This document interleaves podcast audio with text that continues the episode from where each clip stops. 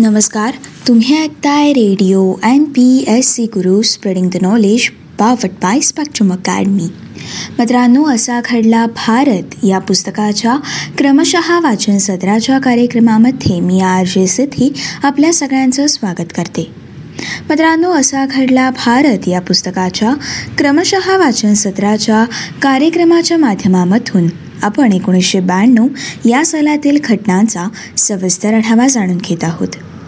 मित्रांनो एकोणीसशे ब्याण्णव या सालातील आजच्या भागातील आपली महत्त्वपूर्ण घटना आहे रथयात्रेद्वारे राम मंदिरासाठीचं आंदोलन. हे तीव्र केल्यानंतर अयोध्येतील बाबरी मशीद ही एकोणीसशे ब्याण्णवमध्ये कशा प्रकारे उद्ध्वस्त झाली? तसेच या ऐतिहासिक मशिदीबद्दलचे दावे आणि प्रतिदावे यांच्यावरती आज आपण चर्चा करणार आहोत. तसेच मित्रांनो रामजन्मभूमी आंदोलन नेमकं काय होतं? यामध्ये अडवाणींची रथयात्रा मोहीम नेमकी कशा प्रकारची होती? मित्रांनो अडवाणींची रथयात्रा मोहीम यशस्वी ठरून भाजपच्या जनधारात लक्षणीय वाढ नेमकी कशा प्रकारे झाली आणि बाबरी मस्जिद ही उद्ध्वस्त झाली आणि उद्ध्वस्त होऊन हिंसक दंगलींची मालिका नेमकी भारतात कशा प्रकारे सुरू झाली? आणि मित्रांनो या सर्व घटनांचे राजकारणावरती अनिष्ट तसेच दूरगामी परिणाम नेमकी कोणते कोणते होते? या सर्व घटनांविषयाची सविस्तर चर्चा आपण आजच्या या भागामधून जाणून घेणार आहोत. मित्रांनो जाणून घ्याव्यात एकोणीसशे ब्याण्णव या सालातील आणि एकूणच भारतातील अत्यंत महत्त्वपूर्ण घटना. ही घटना म्हणजेच रथयात्रेद्वारे राम मंदिरासाठीचं आंदोलन तीव्र केल्यानंतर अयोध्येतील बाबरी मस्जिद ही नेमकी कशा प्रकारे उद्ध्वस्त झाली? मित्रांनो उत्तर प्रदेशातील अयोध्या इथे असलेल्या वादग्रस्त बाबरी मस्जिद हिंदुत्ववादी संघटनांच्या लाखोंनी जमलेल्या स्वयंसेवकांपैकी काही स्वयंसेवकांनी आपल्या आंदोलनाचा भाग म्हणून सहा डिसेंबर एकोणीसशे ब्याण्णव रोजी बाबरी मशीद उद्ध्वस्त केली. मित्रांनो देशातील राजकारण समाजकारण आणि सांप्रदायिक ऐक्य यांवरती दूरगामी परिणाम घडवणारी अशी ही भारतातील घटना ठरलेली आहे. मित्रांनो उत्तर प्रदेशातील फैजाबाद जिल्ह्यात अयोध्या इथे एका विस्तीर्ण मैदानात बाबरे मस्जिद या नावाने ओळखली जाणारी ही एक मशीद होती. या मशिदीची उभारणी रामजन्मभूमीच्याच जागी झाली असा दावा करत विश्व हिंदू परिषद राष्ट्रीय स्वयंसेवक संघ भारतीय जनता पक्ष यासारख्या इतर संघटनांनी बाबरी मशीद परिसराचा ताबा मिळावा. यासाठी एकोणीसशे ब्याण्णवपूर्वी सुमारे चार ते एक वर्ष देशभरात अत्यंत आक्रमक आंदोलनं उभारली होती. मित्रांनो एकोणीसशे नव्वदमध्ये भाजपाचे नेते लालकृष्ण अडवाणी यांनी जनजागृती करण्यासाठी गुजरातमधील सोमनाथपासून ते अयोध्येपर्यंत रथयात्रा आयोजित करून रामजन्मभूमीच्या मुद्द्यांवरती पश्चिम व उत्तर भारतात रान पेटवून दिलं होतं. मित्रांनो सहा डिसेंबरची खडामोड ही त्या रथयात्रेचेच एक परिणिती म्हणून ओळखली जाते. मित्रांनो रथयात्रा आणि बाबरी मशिदीचा विध्वंस यांच्या बरोबरच देशभरात हिंसक दंगली झाल्या. आणि मित्रांनो या दंगलींमध्ये तब्बल तीन हजारहून अधिक माणसं ही मारली गेली. मित्रांनो बाबरी मशिदीच्या विध्वंसानंतर देखील राम मंदिर हे उभारलं नव्हतं.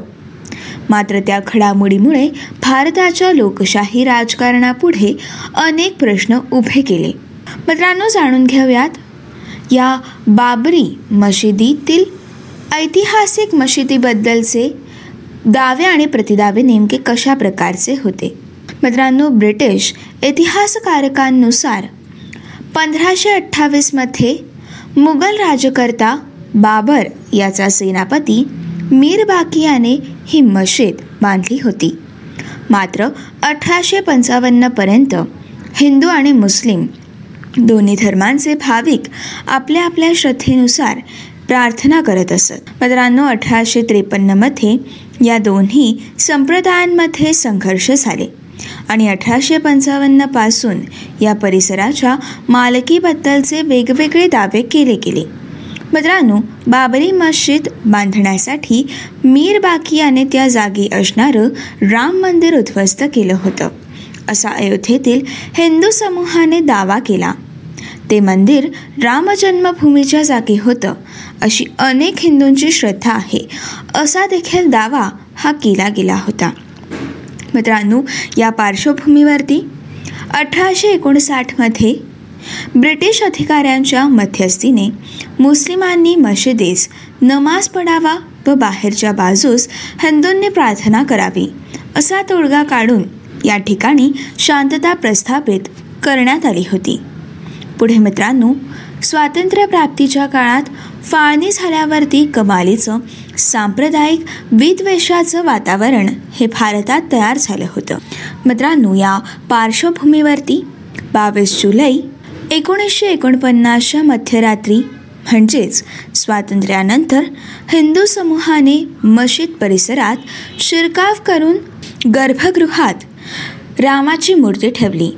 यावरून असंतोष निर्माण झाल्याने फैजाबादच्या जिल्हाधिकाऱ्यांनी हा परिसर कुलूपबंद ठेवण्याचे आदेश दिले. मात्र मित्रांनो एकोणीसशे पन्नास ते एकोणीसशे एकसष्टच्या दरम्यान फैजाबादच्या जिल्हा न्यायालयात या परिसराच्या मालकीबद्दल ताब्याबद्दल व पूजा करण्याच्या अधिकाराबद्दल उलटसुलट दिवाणी दावे हे करण्यात आले होते. त्यात प्रामुख्याने गोपाल सिंग विशारद व परमसिंह रामचंद्र दास यांनी एकोणीसशे पन्नास या सालामध्ये वैष्णवी साधू संतांचा निर्मोही आखाडा हा एकोणीसशे एकोणसाठमध्ये सुन्नी वफ बोर्ड यांनी एकोणीसशे एकसष्ट मित्रांनो या सर्वांच्या दाव्यांचा यामध्ये समावेश होता. यातील काही दावे हिंदू व्यक्ती आणि मुस्लिम व्यक्ती किंवा संस्था यांच्यामध्ये होते. तर काही. दोन हिंदू व्यक्ती किंवा संस्था यांच्यामध्ये देखील होते. मित्रांनो हे सर्व दावे एकोणीसशे एकोणनव्वदमध्ये सुनावणीच्या सोयीच्या दृष्टीने अलाहाबाद उच्च न्यायालयात एकत्रितपणे नोंदवले गेले. त्यात रामलल्ला दैवताच्या वतीने दाखल केल्या गेलेल्या दाव्याचा देखील समावेश करण्यात आला होता. पुढे मित्रांनो दोन हजार दहामध्ये अलाहाबाद उच्च न्यायालयाने या दाव्याच्या संदर्भात आपला अंतिम निकाल हा दिला होता. मित्रांनो या विषयाची अधिक माहिती आपण बाबरी रामजन्मभूमी वाद उच्च न्यायालयाच्या निकालाविषयाची माहिती जाणून घेताना दोन हजार दहाच्या भागामधून जाणून घेणार आहोत. मित्रांनो जाणून घेऊयात यानंतरचं रामजन्मभूमी आंदोलन नेमकं काय होतं? मित्रांनो या दरम्यान एकोणीसशे त्र्याऐंशीमध्ये विश्व हिंदू परिषदेने सर्व हिंदू पंथांचं ऐक्य घडवून या संदर्भात हिंदूंच्या जागरणांचं अभियान सुरू केलं. ऑक्टोबर एकोणीसशे चौऱ्याऐंशीमध्ये विहिंपने अयोध्यात एक मिरवणूक नेऊन सभा भरवली आणि बाबरी मशीद मुक्त करण्यासाठीचे प्रयत्न सुरू केले.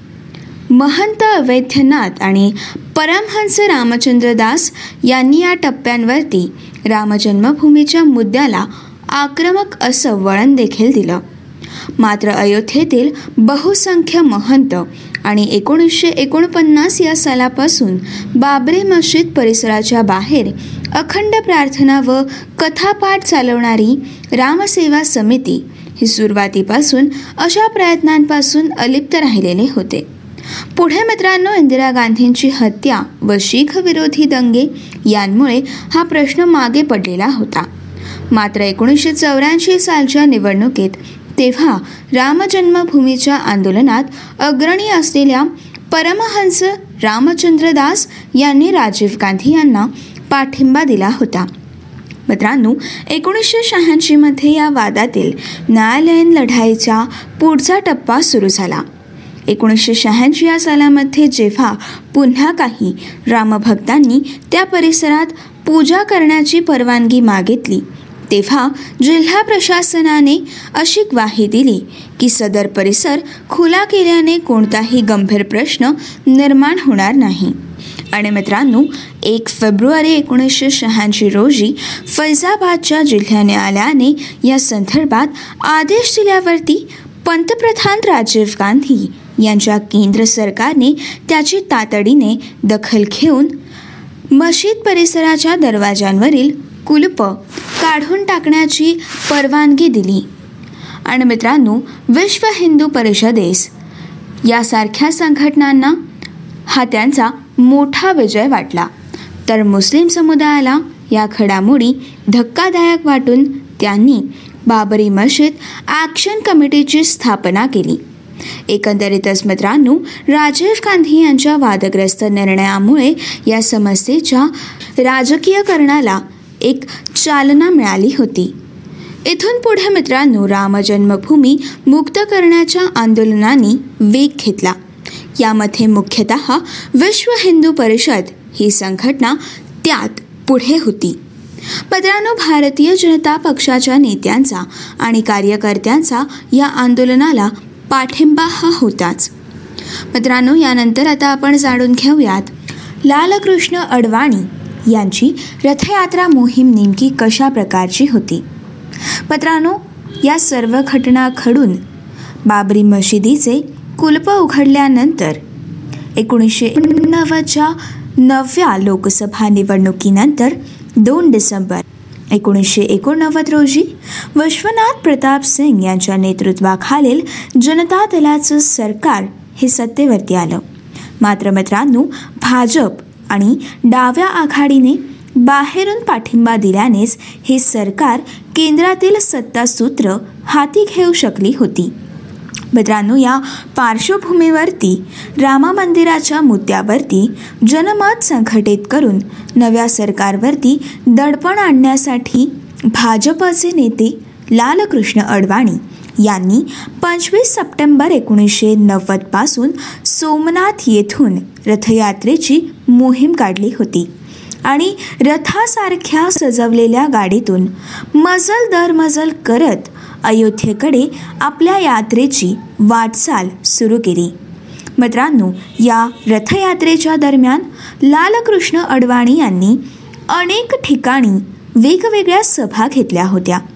भारतात हिंदूंवर कसा अन्याय होतो आणि सरकारची धोरणं अल्पसंख्य मुस्लिमांच्या अनुनय करणारी कशी असतात आणि बलवान राष्ट्र बनवण्यासाठी धर्म व संस्कृती यांचा आधार हा कसा आवश्यक असतो? यावर लालकृष्ण अडवाणी यांनी त्यांच्या सभांमध्ये भर दिलेला होता.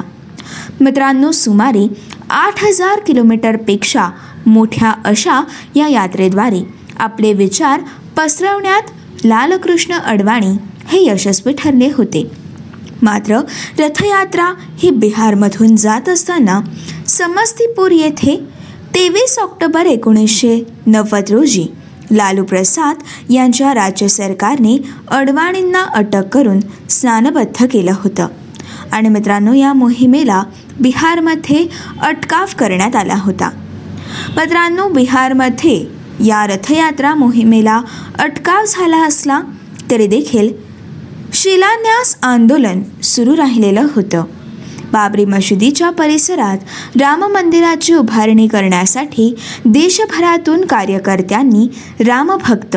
या नात्याने अयोध्येत शिलान्यायाच्या आणि मंदिराच्या शिलान्यासात भाग घ्यायचा असा मूळ हा कार्यक्रम होता.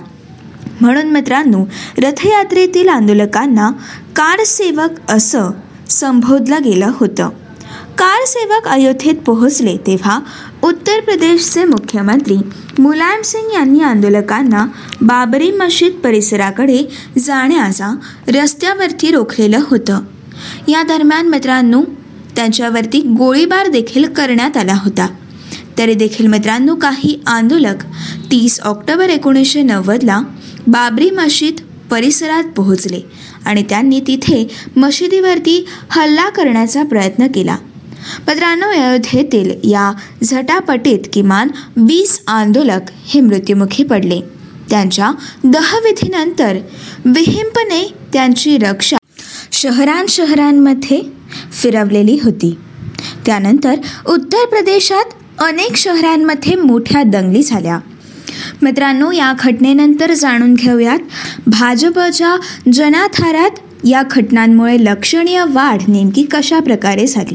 मित्रांनो ही रथयात्रा अडवली गेल्यावरती भाजपने विश्वनाथ प्रताप सिंगच्या सरकारला असणारा पाठिंबा काढून घेतला व ते सरकार सात नोव्हेंबर एकोणीसशे नव्वद रोजी पडलं. त्यानंतर मित्रांनो चंद्रशेखर यांच्या नेतृत्वाखाली त्यांचं सरकार हे सत्तेवरती आलं. पण मित्रांनो चंद्रशेखर यांचं सरकार देखील अल्पावधीतच अल्पमतात केल्यामुळे पुन्हा लोकसभा निवडणुका झाल्या. व केंद्रात काँग्रेसचं सरकार येऊन नरसिंह राव हे पंतप्रधान झाले. मात्र मित्रांनो या निवडणुकीत भाजपला दोनशे वीस जागा मिळून त्यांची ताकद देखील वाढलेली होती. मित्रांनो रामजन्मभूमी आंदोलन व रथयात्रा यांचा हा एक अत्यंत ठळक असा परिणाम मानला गेलेला आहे. मित्रांनो या घटनेनंतर उत्तर प्रदेश मध्य प्रदेश राजस्थान आणि हिमाचल प्रदेश या राज्यांमध्ये भाजपची सरकार देखील सत्तेवरती आली. मित्रांनो राष्ट्रीय स्वयंसेवक संघाचे जुने कार्यकर्ते असलेले कल्याण सिंग हे उत्तर प्रदेशचे मुख्यमंत्री झाले. आणि मित्रांनो त्यांनी या परिस्थितीचा फायदा घेऊन रामजन्मभूमी आंदोलन आणखीन तीव्र करण्यावरती विहिंपने भर दिलेला होता. मित्रांनो एकोणीसशे एक्क्याण्णव सालच्या ऑक्टोबर महिन्यामध्ये मशिदीजवळची जमीन ताब्यात घेऊन तिथे राम मंदिर उभारण्याची तयारी विहिंपद्वारे सुरू करण्यात आली होती. मित्रांनो राम मंदिरासाठीचा संगम रवर आणून नक्षीकाम करण्यास देखील या ठिकाणी सुरुवात झाली. आणि एकोणीसशे ब्याण्णव सालच्या जुलै महिन्यामध्ये केंद्र सरकारने जे पाहणी पथक पाठवलं होतं त्याला परिसरात भव्य चबुतरा उभारला गेल्याचं आढळून आलं होतं. मित्रांनो प्रत्यक्षात उत्तर प्रदेश सरकारने न्यायालयाला जैसे थे परिस्थिती कायम राखण्याचं अभिवचन दिलेलं होतं. तरी देखील उत्तर प्रदेश सरकारच्या विरुद्ध कोणतीही कारवाई करण्याचं नरसिंह राव यांच्या केंद्र सरकारने टाळलेलं होतं. आणि मित्रांनो राष्ट्रपती राजवट जारी करणं किंवा बाबरी मशीद परिसर हा आपल्या ताब्यात घेणं.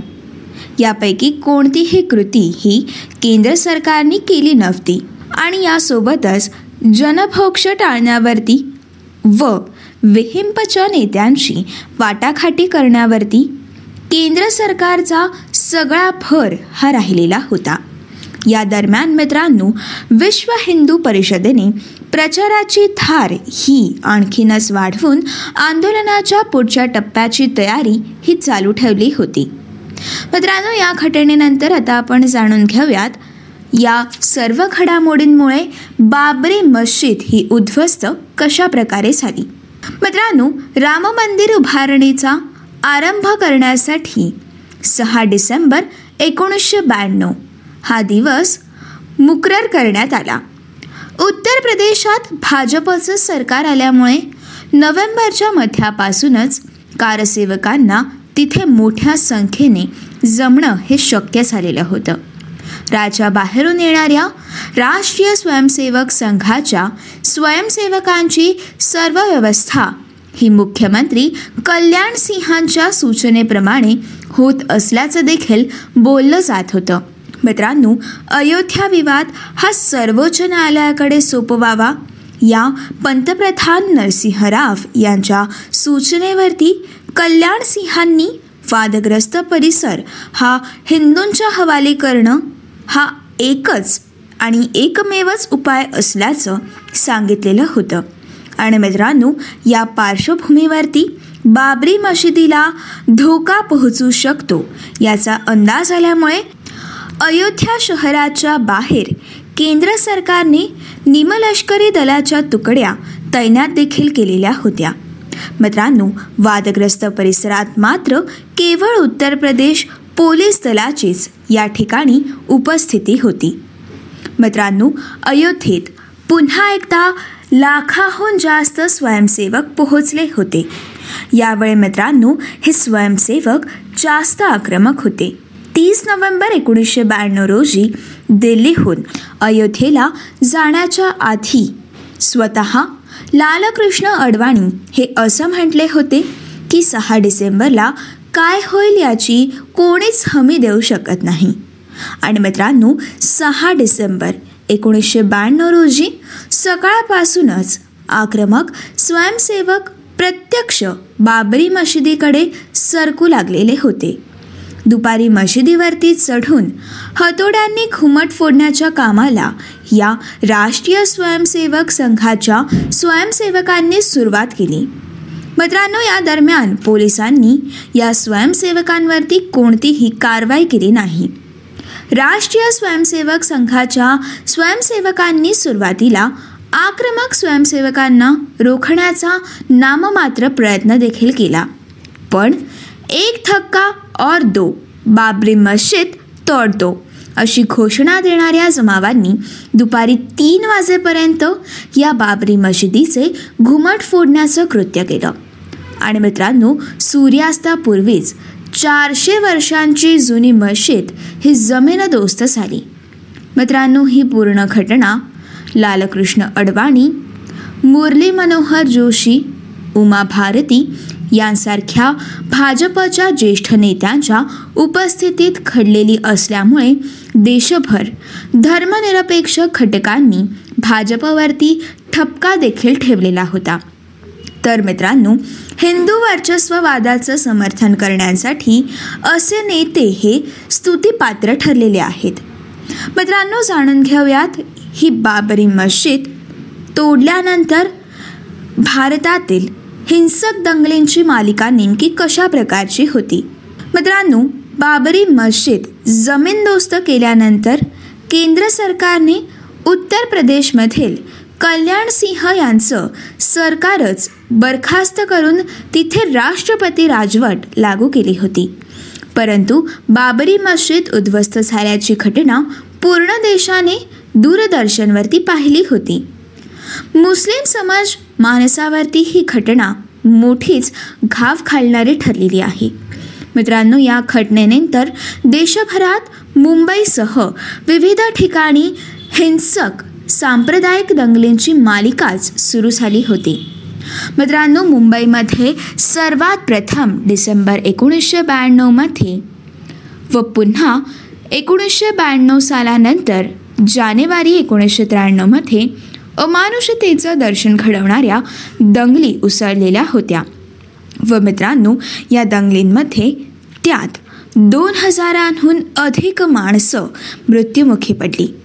त्याचप्रमाणे मित्रांनो एकोणीसशे त्र्याण्णव सालच्या मार्च महिन्यामध्ये अधलोकाच्या सहाय्याने मुंबईत मोठी जीवित आणि वित्तहानी घडवणारी बॉम्बस्फोट मालिका घडवून आणण्यात आली. मित्रांनो या घटनेविषयाची अधिक माहिती आपण एकोणीसशे त्र्याण्णव सालच्या मुंबईत भीषण सांप्रदायिक दंगली व बॉम्बस्फोट पालिकेने मुंबई हादरून कशा प्रकारे गेली? या घटनांविषयीची माहिती आपण एकोणीसशे त्र्याण्णव सालच्या भागामधून जाणून घेणार आहोत.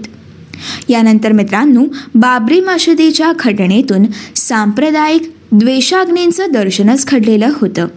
पण त्या द्वेषाग्नीचं लोण हे दीर्घकाळ सर्वदूर पसरत गेलं आणि देशभरातील धार्मिक सामंजस्याची भावना देखील होरपाळून निघाली.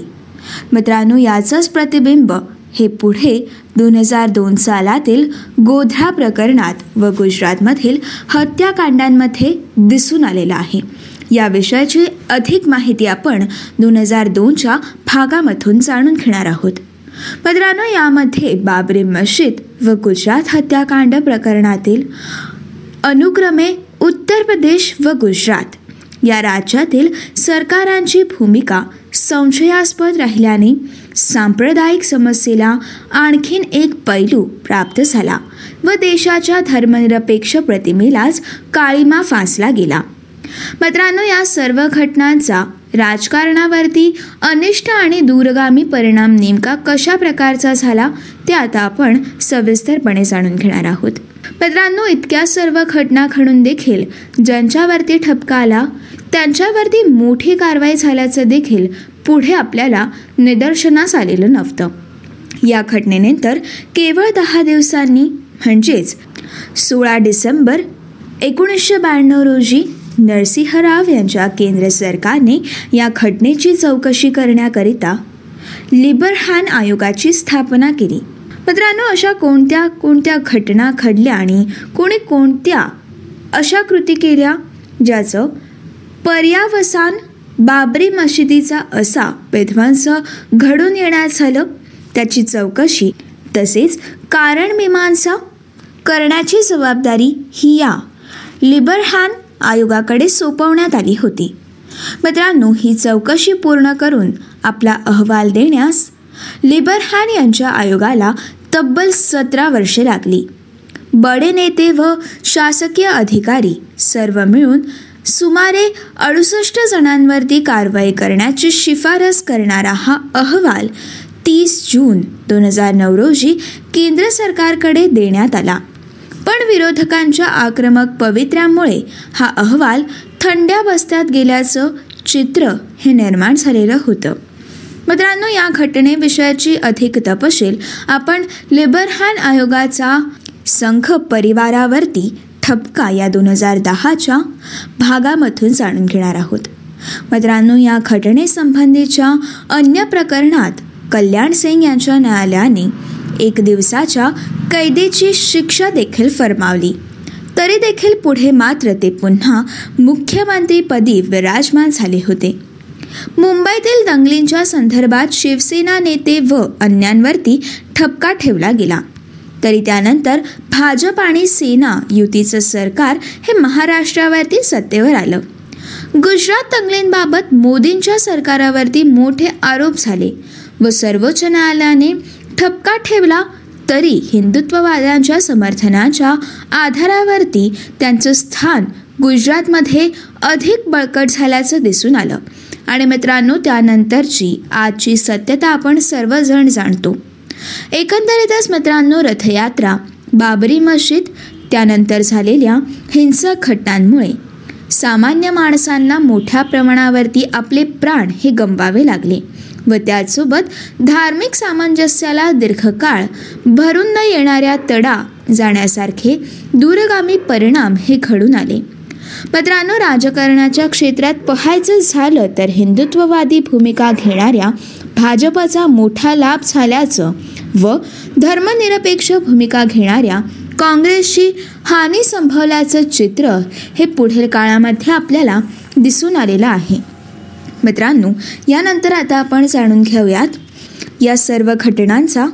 जमातवाद विरुद्ध धर्मनिरपेक्षतावाद हा तीव्र कशा प्रकारे झाला होता? मित्रांनो भारतीय जनता पक्षाच्या भाग्योदयाला रामजन्मभूमी आंदोलनामुळेच गती प्राप्त झाली होती. एकोणीसशे एकोणनव्वदमध्ये शहाऐंशी जागा एकोणीसशे एक्क्याण्णव या सालामध्ये एकशे एकवीस जागा तर एकोणीसशे शहाण्णव या सालामध्ये एकशे एकसष्ट जागा मिळून भाजप हा झपाट्याने सर्वात मोठा पक्ष बनलेला होता. मित्रांनो त्याच्याहीपेक्षा महत्त्वाचा परिणाम म्हणजे राजकीय चढाओढीत वादाचा मध्यवर्ती मुद्दा म्हणून रामजन्मभूमी हिंदुत्ववाद अल्पसंख्याकांचं स्थान इत्यादी विषयांच्या रूपाने जमातवाद हा विचार प्रस्थापित झाला. मित्रांनो भाजपच्या जमातवादाच्या मांडणीला प्रतिसाद देऊन राजकारण करणं इतर सर्व पक्षांना आवश्यक वाटलेलं होतं. मित्रांनो या अर्थाने पाहायला गेलं तर भारतीय राजकारणातील सर्वात वादग्रस्त विषय ठरण्याचा पुढाकार हा भाजपकडेच गेला. त्यामुळेच नव्वदीच्या दशकात जमातवाद विरुद्ध धर्मनिरपेक्षता या वादाभोवती राजकारणाची चर्चा ही फिरत राहिली. मात्र मित्रांनो एकोणीसशे अठ्ठ्याण्णव ते दोन हजार चार या काळात भाजप हा मुख्य सत्ताधारी पक्ष असून देखील राम मंदिराची उभारणी मात्र झाली नव्हती. तसेच मित्रांनो गुजरात व मध्य प्रदेश वगळता इतरत्र आक्रमक जमातवादाचा फारसा बोलबाला झाला नव्हता.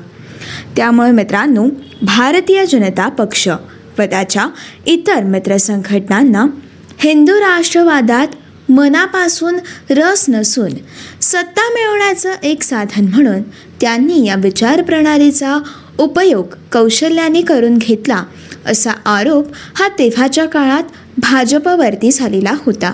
मित्रांनो पक्षीय राजकारणापलीकडे देखील या घडामोडींचा परिणाम झाला. तो नेमका कशा प्रकारे झाला ते आता आपण सविस्तरपणे जाणून घेऊयात. मित्रांनो एकोणीसशे शहाऐंशी ते दोन हजार सहा या दोन दशकांमध्ये धार्मिक दंगलींमध्ये तीन हजारहून अधिक जास्त व्यक्ती ह्या मृत्युमुखी पडल्या. त्यातील बहुसंख्य मृत्यू हे हिंदू व मुस्लिमांनी एकमेकांवरती केलेल्या हल्ल्यांमध्ये झाले. मित्रांनो हे लक्षात घेतलं तर परद्वेष आणि संशय समाज मनात खोलवर रुजत असल्याचं चित्र हे भारतात निर्माण झालेलं होतं. लोकशाहीची चौकट न जुमानता अल्पसंख्य समूहांचं खच्चीकरण करण्याची इच्छा ही बहुसंख्य समाजातल्या एका मोठ्या गटामध्ये आहे असा आरोप उदारमतवादी घटकांनी वारंवार त्यांच्यावरती केलेले होते. मित्रांनो या दोघांपैकी कोणताही एक दृष्टिकोन बरोबर असला तर एक मूलभूत परिणाम शिल्लक राहतोच.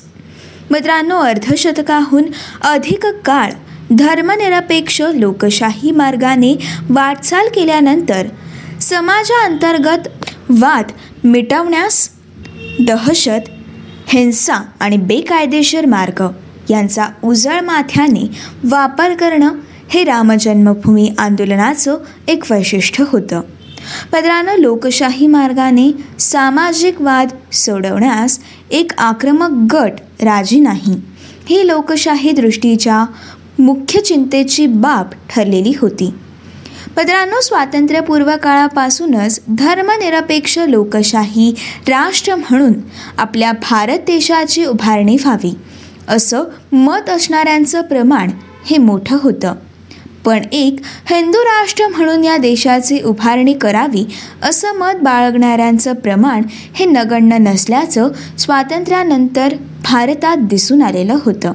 मित्रांनो हाच घटक रामजन्मभूमीच्या मुद्द्याच्या निमित्ताने एकोणीसशे ऐंशी या सालच्या आणि या दशकाच्या उत्तरार्धात अधिक संघटित होत गेला. आणि मित्रांनो हा मुद्दा अधिक व्यापक देखील होत गेला होता. आणि एकोणीसशे नव्वदच्या दशकापासून लोकशाही चौकटीला न जुमानता या आंदोलनाला पुढे नेण्याचा पवित्रा घेतल्याचं देखील आपल्याला या घटनेमधून दिसून आलेलं आहे.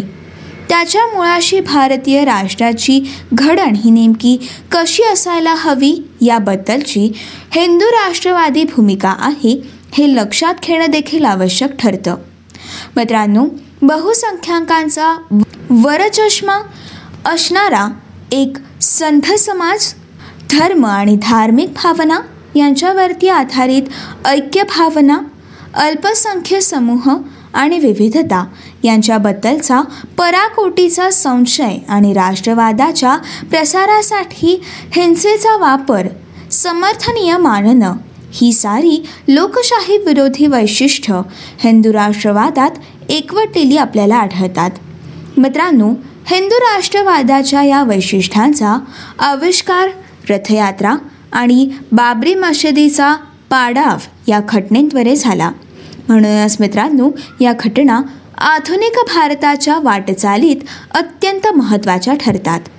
आणि मित्रांनो अशा प्रकारे एकोणीसशे ब्याण्णवच्या सालामध्ये रथयात्रेद्वारे राममंदिरासाठीचं आंदोलन तीव्र केल्यावरती अयोध्येतील बाबरी मस्जिद ही उद्ध्वस्त करण्यात आली. आणि त्यानंतरचे भारतावर झालेले आणि भारतातील नागरिकांवरती झालेले परिणाम हे अनिष्टच होते असं म्हणायला हरकत नाही. मित्रांनो ही होती आजच्या भागातील असा खडला भारत या पुस्तकाच्या क्रमशः वाचन सत्राच्या कार्यक्रमातील आजच्या भागातील सविस्तर माहिती. मित्रांनो असा खडला भारत या पुस्तकाच्या क्रमशः वाचन सत्राच्या कार्यक्रमाच्या पुढच्या भागामधून आपण एकोणीसशे ब्याण्णव या सालातील पुढील बाबरी मस्जिद या घटनेवर आधारित अत्यंत महत्त्वपूर्ण अशा घटनेविषयाची सविस्तर माहिती जाणून घेणार आहोत. मित्रांनो आपली पुढील भागातील महत्त्वपूर्ण घटना आहे. बाबरी मस्जिद उद्ध्वस्त झाल्यावरती मुंबईत भीषण सांप्रदायिक दंगली नेमक्या कशा प्रकारे घडल्या? यामध्ये दंगलींचं भीषण थैमान नेमकं कशा प्रकारचं होतं? जानेवारी एकोणीसशे त्र्याण्णव या सालामध्ये या दंगलींचं दुसरं सत्र नेमकं काय होतं? तसेच धार्मिक समारंभांआडून विद्वेषाचा प्रचार हा नेमका या दंगलींमधून कशा प्रकारे झाला? आणि मित्रांनो श्रीकृष्ण आयोगाची या दंगलींनंतरची चौकशी ही कशी निरर्थक ठरली? या सर्व घटनांचा सविस्तर आढावा आपण असा घडला भारत. या पुस्तकाच्या क्रमशः वाचन सत्राच्या कार्यक्रमाच्या पुढच्या भागामधून जाणून घेणार आहोत. तोपर्यंत मित्रांनो असेच काही वेगवेगळे कार्यक्रम आणि वेगवेगळ्या कार्यक्रमांमधून भरपूर सारी माहिती. तसेच भरपूर साऱ्या रंजक गोष्टी जाणून घेण्यासाठी यासोबतच radio M P S C गुरुसोबतचा रोजचा भरपूर सारा अभ्यास करण्यासाठी नवनवीन सदरांमधून नवनवीन माहिती व रंजक गोष्टी जाणून घेण्यासाठी ऐकत रहा तुमचा आवडता आणि लाडका रेडिओ ज्याचं नाव आहे radio M P S C Guru spreading the knowledge powered by Spectrum Academy.